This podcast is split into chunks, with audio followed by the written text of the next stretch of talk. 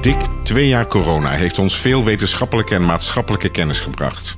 Maar het heeft ons ook geleerd hoe gemakkelijk desinformatie en fake nieuws over geneesmiddelen en vaccins zijn weg vindt naar veel, naar veel te veel mensen. In deze 16-delige podcastserie Desinformatie in coronatijd spreek ik met direct betrokken deskundigen over hun analyse, ervaringen en oplossingen voor het rondwarende nepnieuws. Andrea Evers, welkom. Introduceer jezelf. Nou, mijn naam is Andrea Evers, hoogleraar gezondheidspsychologie aan de Universiteit Leiden en tevens verbonden ook aan de Universiteit Delft en Rotterdam. En ik hou me bezig met alle psychologische factoren rondom ziekte en gezondheid. De afgelopen twee jaar moeten ook voor jou in jouw vakgebied heel bijzonder zijn geweest. Zeker. Hè? Je bedoelt natuurlijk rondom COVID en al die pandemie en de crisis daaromheen. Uh, ik was lid van de wetenschappelijke adviesraad van de gedragsunit van het RIVM.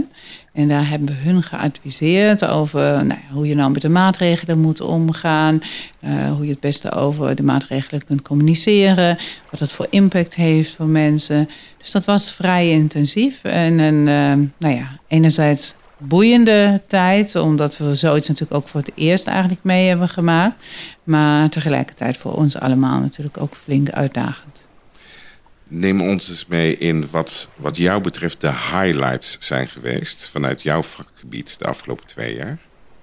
Uh, misschien een van de meest bijzondere dingen was dat wij als gedragswetenschappers eigenlijk heel snel aan het begin van de crisis onze expertise hebben gebundeld. En toen die gedragsunit bij het RIVM überhaupt is opgericht. Daarvoor was er eigenlijk nooit heel systematisch dat deze kennis over van ja, uh, uh, willen mensen bijvoorbeeld gevaccineerd worden? Wat, wat doen mensen met bepaalde maatregelen? Houden ze zich daaraan? Hoe moet je daarover communiceren? Hoe krijg je het overheidsbeleid goed gecommuniceerd? Er werd eigenlijk in veel mindere mate systematische aandacht aan besteed. En het tot stand komen van deze gedragsunit eigenlijk meteen aan het begin van de crisis. En dat die eigenlijk ook verhoudingsgewijs heel goed werk heeft gedaan gedurende de twee jaar. Uh, en van die expertise min of meer gebruik werd gemaakt bij het overheidsbeleid. Dat is denk ik, uh, dat blijft een belangrijk uh, ja, mijlpaal. Min, wat niet in alle meer, landen. Min of meer gebruikt. Nou, weet je wat het punt was? Was vooral eigenlijk dat um, we waren heel blij met dat de gedragsunit in die wetenschappelijke adviesraad, die overigens onafhankelijk is van het RIVM. Dus dat is heel erg belangrijk. Dus we hebben gewoon op persoonlijke titel input gegeven. Um, uh, dat liep heel erg goed. Uh, maar vervolgens worden die adviezen in eigenlijk heel veel stappen verwerkt voordat die dan weer bij het OMT komen en bij de ministeries enzovoort. En dat vonden we nog wel jammer. Want daardoor krijg je eigenlijk heel veel lagen en worden weer vertaalslagen gemaakt, waardoor toch uiteindelijk wat in het beleid terecht kwam. Uh, een stuk anders was vaak dan wat wij hadden geadviseerd. Kun je een voorbeeld noemen van, ja. van een thema waarvan jullie dat graag anders hadden gezien? Nou, de hele communicatie. Eigenlijk gedurende de hele crisis hebben wij continu aangegeven dat er veel meer gecommuniceerd moet worden en burgers veel meer meegenomen moeten worden. Een goed voorbeeld was bijvoorbeeld de eerste zomer. Daar hebben we duidelijk gezegd van je moet nu gewoon mensen gebruiken om ze erop voor te bereiden dat in het najaar mogelijk weer een, uh, uh, een opwelling komt, zeg maar, een toename.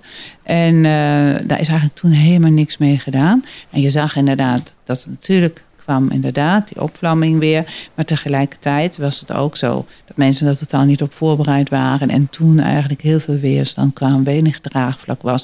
Helemaal dan met de meer ernstige maatregelen, zoals de avondklok en zo. Mensen werden daar niet goed op voorbereid en niet goed in meegenomen. En daar hadden we eigenlijk steeds wel geadviseerd om dat juist wel te doen. Dus daar ja, hebben we toch veel kansen laten liggen. Ja, en zie je dat dat in de loop van de tijd beter is gegaan of dat dat minder goed is gegaan? Nou, helaas is dat eigenlijk nog steeds niet uh, dat er echt systematische aandacht voor besteed. We hebben nu net weer advies gegeven over het lange termijn uh, COVID-beleid. Daar hebben we een wetenschapstoets uh, moeten mogen uitvoeren voor de Tweede Kamer. En daarin hebben we wederom eigenlijk geconstateerd dat er ondanks dat het lange termijn advies wordt er heel veel gezegd. Nou, het gedrag van de burger en hè, hoe we ons aan de maatregelen houden, maar ook de gevolgen voor bijvoorbeeld jongeren enzovoort zijn heel belangrijk. Maar wordt er heel weinig gedaan om het concreet in beleidsmaatregelen te vertalen. Um, dus ja, daar zijn nogal wat kritische geluiden over. Wat je nu ziet is dat men het heel graag eigenlijk aan de sectoren zelf wil overlaten. Maar dat betekent eigenlijk dat de overheid heel weinig zelf doet. En dus ook, ja, wat wij vinden, onvoldoende verantwoordelijkheid neemt daar in die rol. Ja. Er is uh, nog eerder al gesuggereerd dat de gedragscomponent ook in het OMT niet goed genoeg vertegenwoordigd zou zijn. Ben je dat? Jazeker, daar waren wij het ook heel erg mee eens. Uh, wij pleiten heel erg voor het eerste model. Wat je daar hebt, is dat je eigenlijk specifieke adviesgroepen hebt die op hun eigen gebied uh, gewoon expertise hebben. En dat kan zijn inderdaad eentje voor vaccinaties, eentje voor kwetsbare groepen, eentje op gedrag en communicatie, uh, anders voor andere doelgroepen, voor bepaalde sectoren bijvoorbeeld. En die komen allemaal samen in één OMT. Wat me nu voorstelt bijvoorbeeld in Nederland is een maatschappelijke impact team, wat dan weer helemaal los van het OMT zou adviseren. Um, maar ook weer niet rechtstreeks aan de regering zou adviseren. Dus daar denk ik, halen we nog steeds niet zoveel mee uit. Want dan heb je eigenlijk twee losstaande adviezen weer. Je moet ze juist samenbrengen. En die maatschappelijke afwegingen in één OMT eigenlijk uh, gezamenlijk bediscussiëren. Dus daar hoort niet alleen maar een viroloog en epidemioloog. Maar daar horen ook al die andere partijen in. En dan moet je gewoon een hele goede afweging maken. En daar de burgers in zoveel mogelijk meenemen. Deze podcastserie die gaat over desinformatie en nepnieuws en al dat soort termen die daarmee te maken hebben, specifiek over de geneesmiddelen en de vaccins. Is dat een terrein waar jij ook opmerkelijke, opmerkelijke dingen hebt gezien de afgelopen jaren? Zeker. De discussie is natuurlijk heel erg verhard. Het uh, neem bijvoorbeeld alleen maar de terminologie nepnieuws. Tien jaar geleden kenden wij dat niet eens. Het bestond eigenlijk niet. Nieuws was nieuws. Dus het had eigenlijk een soort waarheid in zichzelf. En op een gegeven moment was er die discussie van... nou ja, blijkbaar is er ook nog iets anders. Ik denk het eerste wat, wat, daarin, wat we zien wat daarin eigenlijk fout gaat... is het idee dat nieuws een absolute waarheid zou zijn. Dat is natuurlijk ook niet zo. Hè? Uiteindelijk is nieuws gebaseerd op bepaalde bronnen en die uh, zijn heel betrouwbaar of minder betrouwbaar. Uh, als het goed is, uh, communiceren we dat hoe betrouwbaar die bronnen zijn. Bijvoorbeeld is wetenschappelijk heel goed onderbouwd of een beetje onderbouwd of niet. Vaak doen we dat in de lekentaal, bijvoorbeeld in het nieuws doen we dat niet zo. Um, maar ik denk juist in de discussie over nieuws en nepnieuws zou dat dus heel erg welkom zijn. Want dan raak je eigenlijk die term nepnieuws zou je misschien helemaal kwijt kunnen raken. Want ik denk dat het tot een onnodige polarisering leidt die de discussie niet goed doet. Het zou veel beter zijn om van meer of minder betrouwbaar nieuws te spreken daarin burgers heel duidelijk mee te nemen. Om hoe betrouwbaar nieuws is. Wie moet de burgers daar dan in meenemen? Ik vind wel de overheid hoor, die heeft hier echt een taak. Maar dan, zit, dan heb je wel de grondveronderstelling dat de overheid betrouwbaar is. Dat klopt. Uh, dat zit mijn eigen uh, bias zou daar een beetje in zitten. Dat ik ervan veronderstel dat de overheid inderdaad relatief betrouwbaar is. Uh, je zou inderdaad daaromheen eventueel een onafhankelijke bron kunnen zetten. Ik weet bijvoorbeeld dat er een Nationaal Centrum voor Wetenschapscommunicatie komt. Die lijkt me bijvoorbeeld zo'n onafhankelijke rol te kunnen spelen. of een ander onafhankelijk instituut. Ehm, die expliciet dan zeg maar los van de overheid door wetenschappers en andere deskundigen hierop bijvoorbeeld zouden kunnen adviseren. Um, want ik denk, de burger is op dit moment, juist omdat er zoveel informatiebronnen zijn, zoveel social media kanalen zijn, heel erg ook op zoek naar kwaliteit, eh, een kwaliteitskeurmerk van informatie. En dat bestaat eigenlijk op dit moment niet goed. Mensen zijn heel erg geneigd om hun eigen bubbels, social bubbels eigenlijk, te verdwijnen, noem ik het maar. Niet meer naar andere media te luisteren. Maar ze zijn zich ook, en daar zou je iets aan kunnen doen, niet bewust van hoe betrouwbaar uh, die, die bronnen zijn die zij uh, opzoeken. Wat niet helpt in dit soort uh, situaties is dat er ook wetenschappers zijn, artsen zijn, uh, medisch specialisten zijn, virologen zijn, die zelf, uh, ja, ik noem het dan maar een beetje de draad kwijt raken in dit geheel. Um, waardoor mensen die alternatieve waarheden gaan omarmen, zeker dit, voor, dit soort voorbeelden gaan omarmen.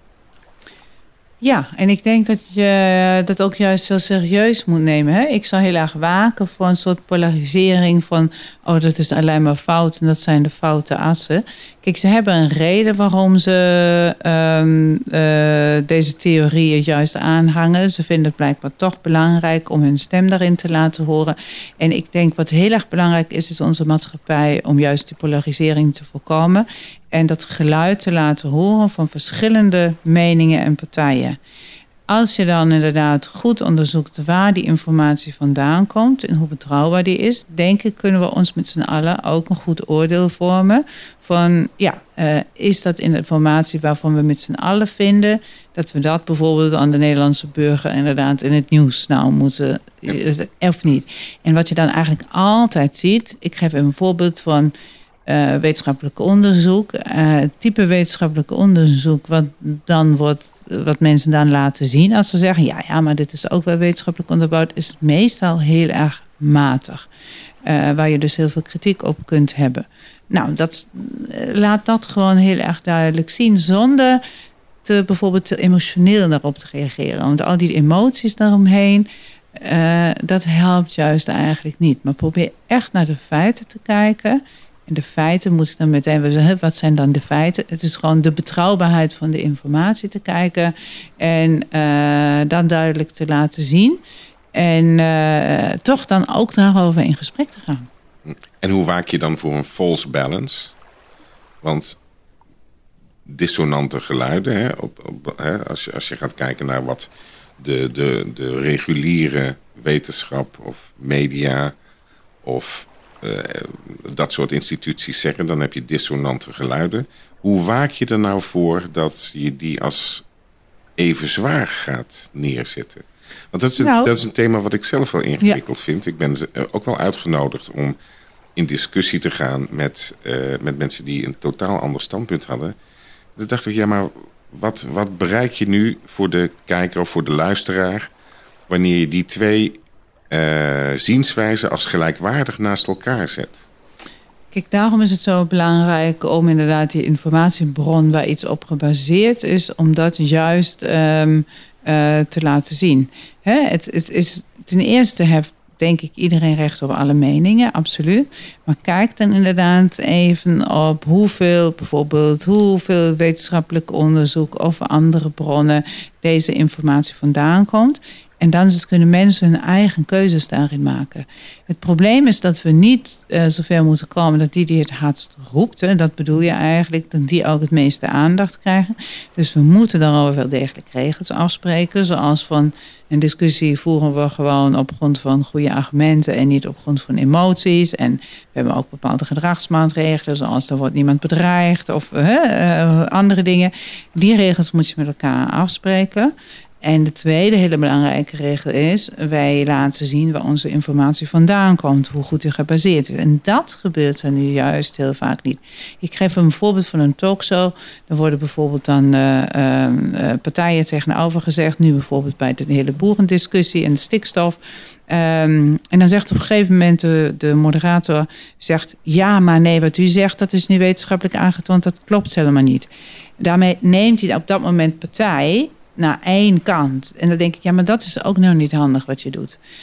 Laat dat dan voor iedereen zien. Dus doe dat ook bij die andere partijen. Van ja, maar op hoeveel bronnen baseert die persoon zich dan? Hè?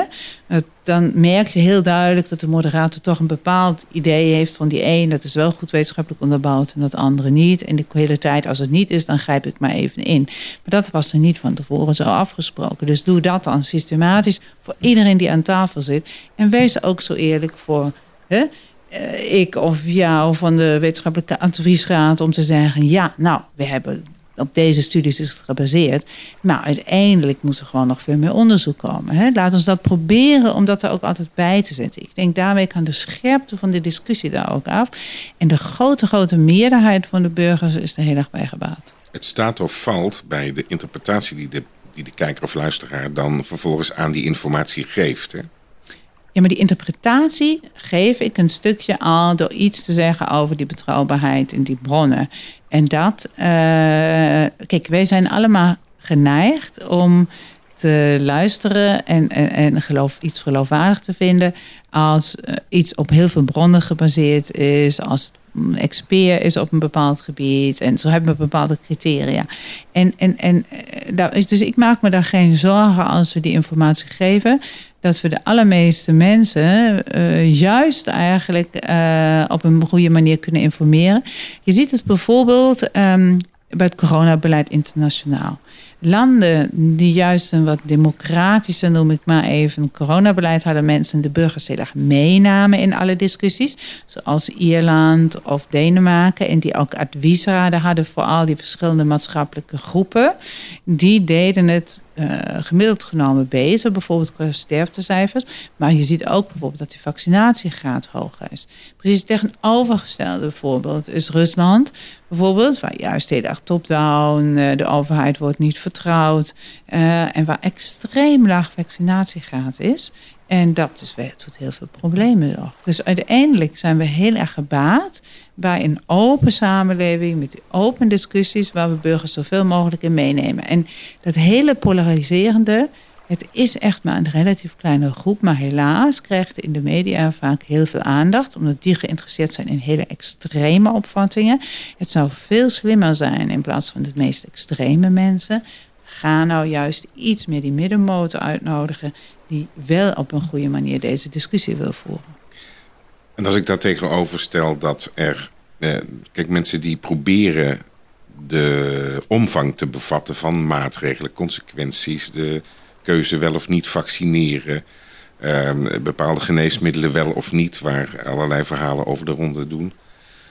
Vanuit wetenschappelijk oogpunt kun je daar van alles over zeggen, maar ben je voorzichtig en om, verpak je dat in twijfels. Terwijl mensen aan de andere kant soms met een grote mate van stelligheid dingen beweren. En dat is natuurlijk veel aantrekkelijker voor een deel van de populatie.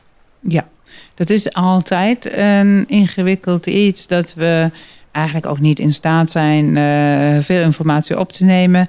En als het gedifferentieerd, te gedifferentieerd is of te ingewikkeld, dan luistert toch niemand meer. We onthouden one-liners. Dus daar moet je inderdaad heel erg mee rekening houden. Bijvoorbeeld in de media, met televisie, met radio enzovoort.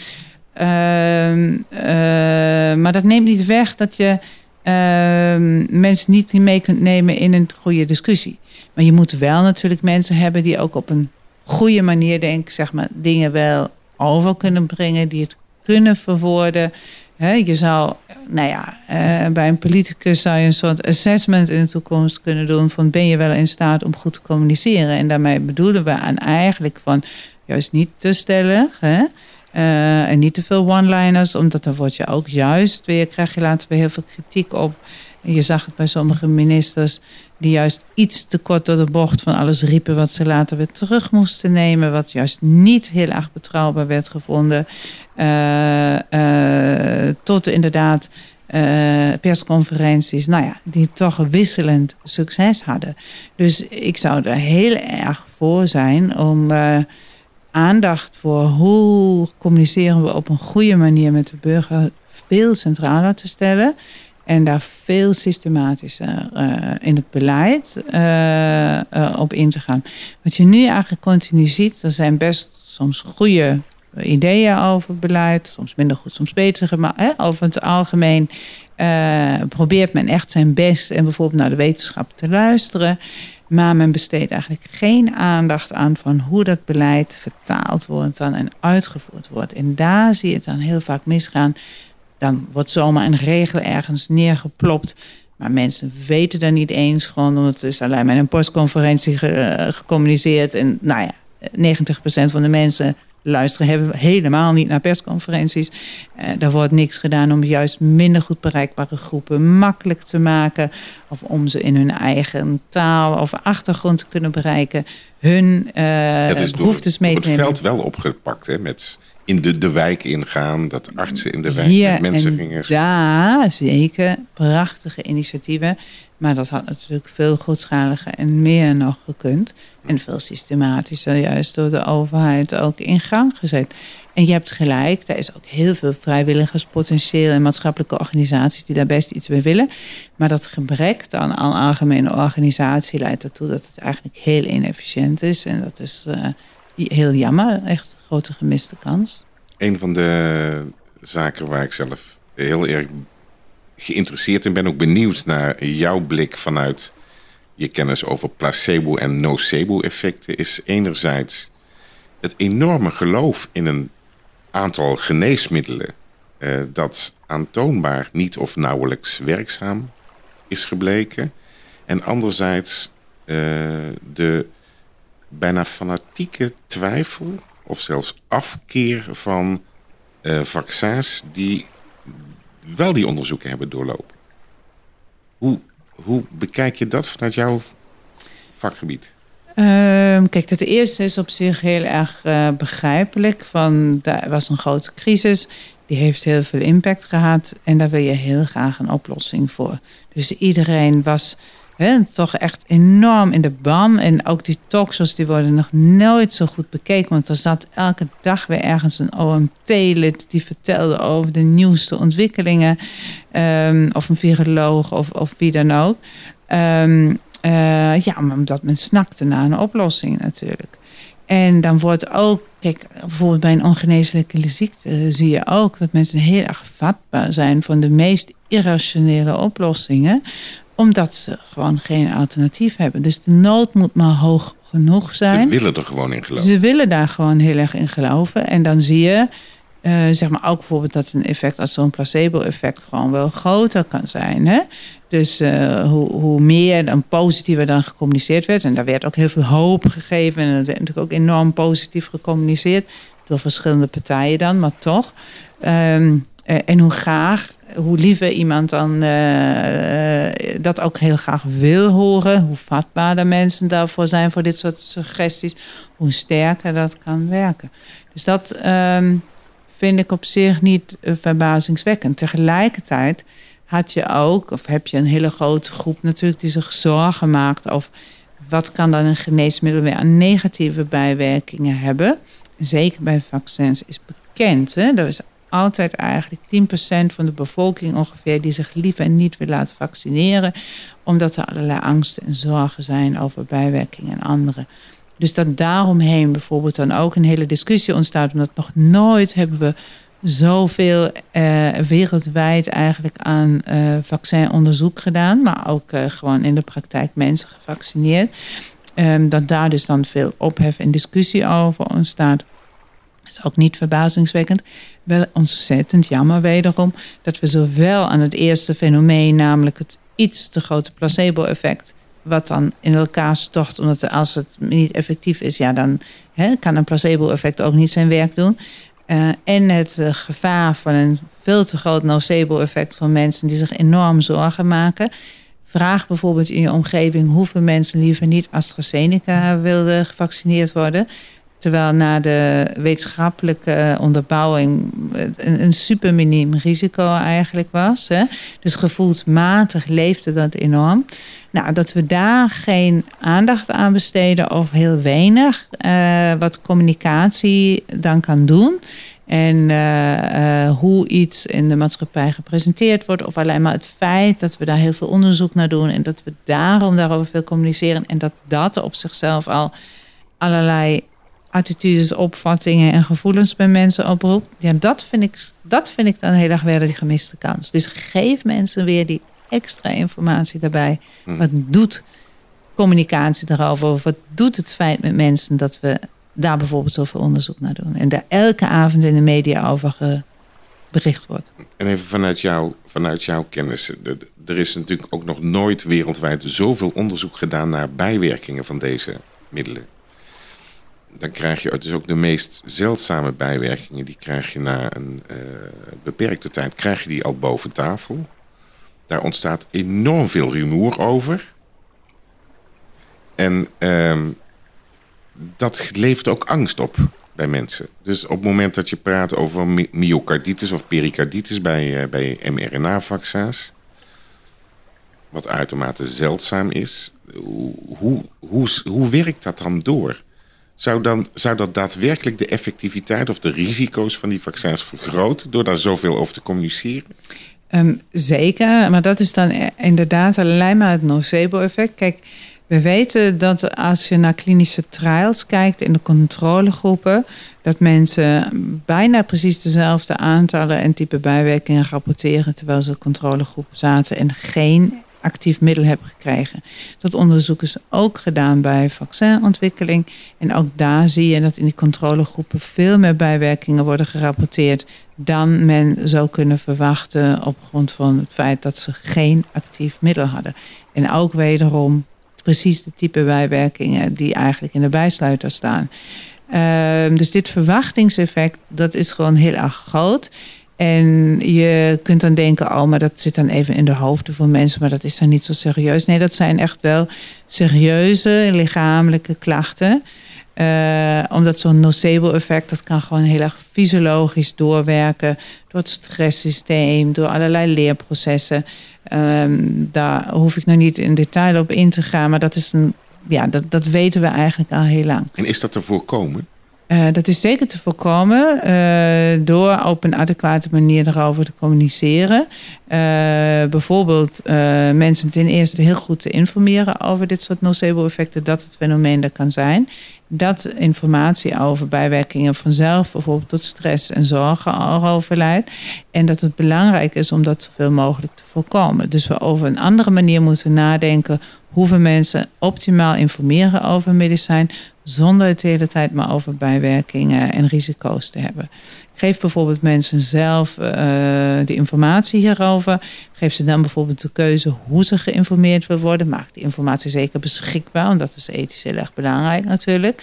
Maar laat mensen zelf kiezen hoeveel van die informatie toe zich willen laten nemen. Maar zorg ook in de media bijvoorbeeld heel erg van welke informatie je hoe en op welke manier geeft. Bijvoorbeeld, als je het over een nieuwe behandeling hebt en mogelijke bijwerkingen, heel erg belangrijk om ook de achtergrond te vertellen van waarvoor is eigenlijk een bepaalde belangrijke en wat kan het aan positieve dingen opleveren en niet alleen maar over de bijwerkingen te hebben. Of een ander voorbeeld op het nieuws waren bijvoorbeeld elke avond standaard begon met nieuws blijkt bijna met de sterftecijfers door corona. Als, alsof dat het enige feit was wat in die pandemie belangrijk was. Terwijl de jongeren zaten thuis en werden depressief en hadden geen onderwijs meer. De ondernemers hadden het zwaar enzovoort. Daar hebben we eigenlijk bijna geen uh, statistische cijfers van gezien. Die waren wat minder beschikbaar. Maar toch, daardoor werd een beeld gecreëerd van heel erg een COVID heeft vooral lichamelijk bepaalde ernstige gevolgen. En vooral eigenlijk uh, dat, dat, dat gevaar op een IC-opname is het belangrijke waar we ons op moeten richten, het grootste risico. Maar dat was natuurlijk helemaal niet zo. Dat was wel dat natuurlijk ons zorgsysteem daardoor overbelast was. Het had een bepaald belang. Maar andere maatschappelijke uh, gevolgen werden daardoor heel erg onderbelicht. Nou, daar heeft later eigenlijk iedereen gezegd, ja, dat, dat ze heeft nu zelf bij de zelfreflectie van het ministerie, inderdaad, de overheid hierop zegt, ja, dat, dat hebben we eigenlijk te veel op alleen maar die lichamelijke uitkomsten gefocust.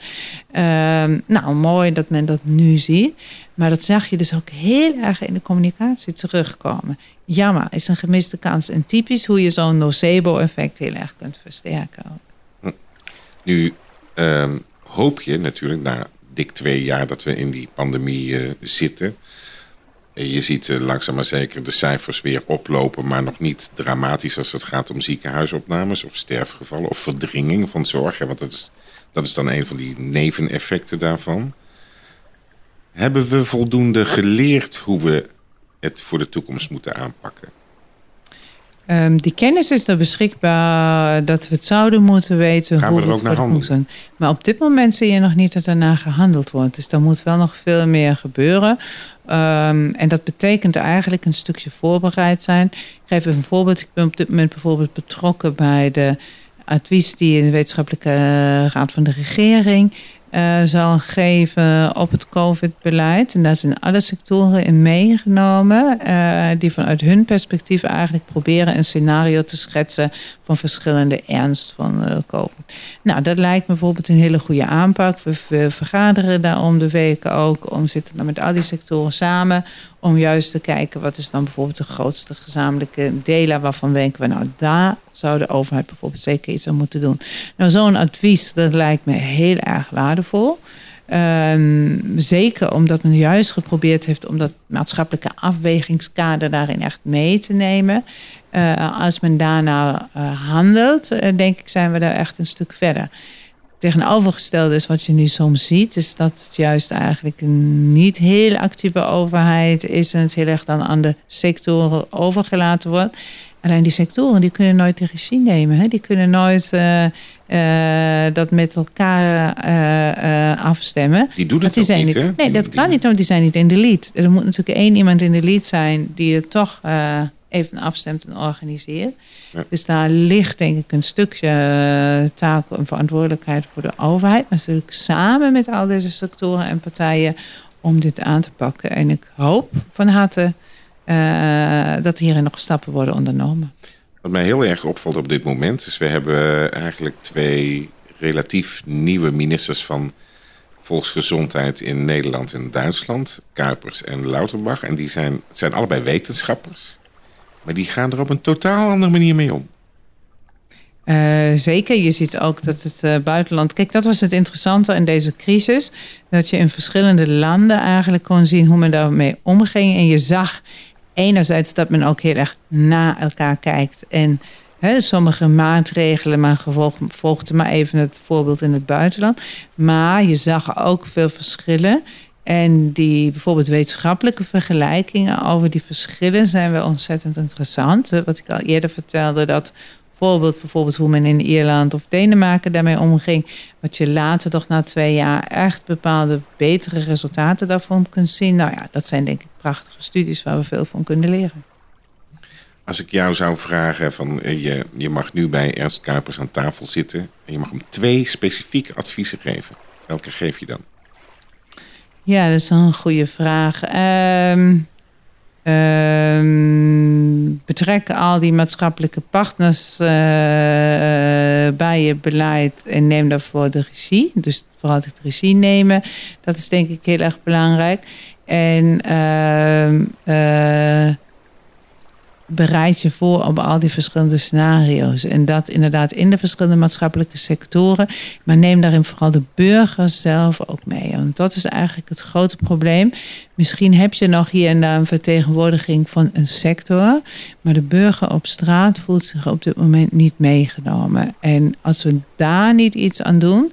En dat doe je door onder meer mijn vakgebied, namelijk aan gedrag en communicatie, heel veel aandacht aan te besteden. Maar ook wetenschappelijke methoden te gebruiken van burgerparticipatie en allerlei methoden die je daaromheen hebt. Um, als je dat niet doet, je raakt ze gewoon toch een beetje kwijt. En daarmee is het overheidsbeleid per definitie dan veel minder effectief. Dus dat is wel echt cruciaal uh, om daarin stappen te nemen. Heb ik iets niet gevraagd wat je wel wilde vertellen? Nou, volgens mij heb je ontzettend veel gevraagd. En anders zou ik zeggen, tot de volgende keer. Andrea Evers, bedankt.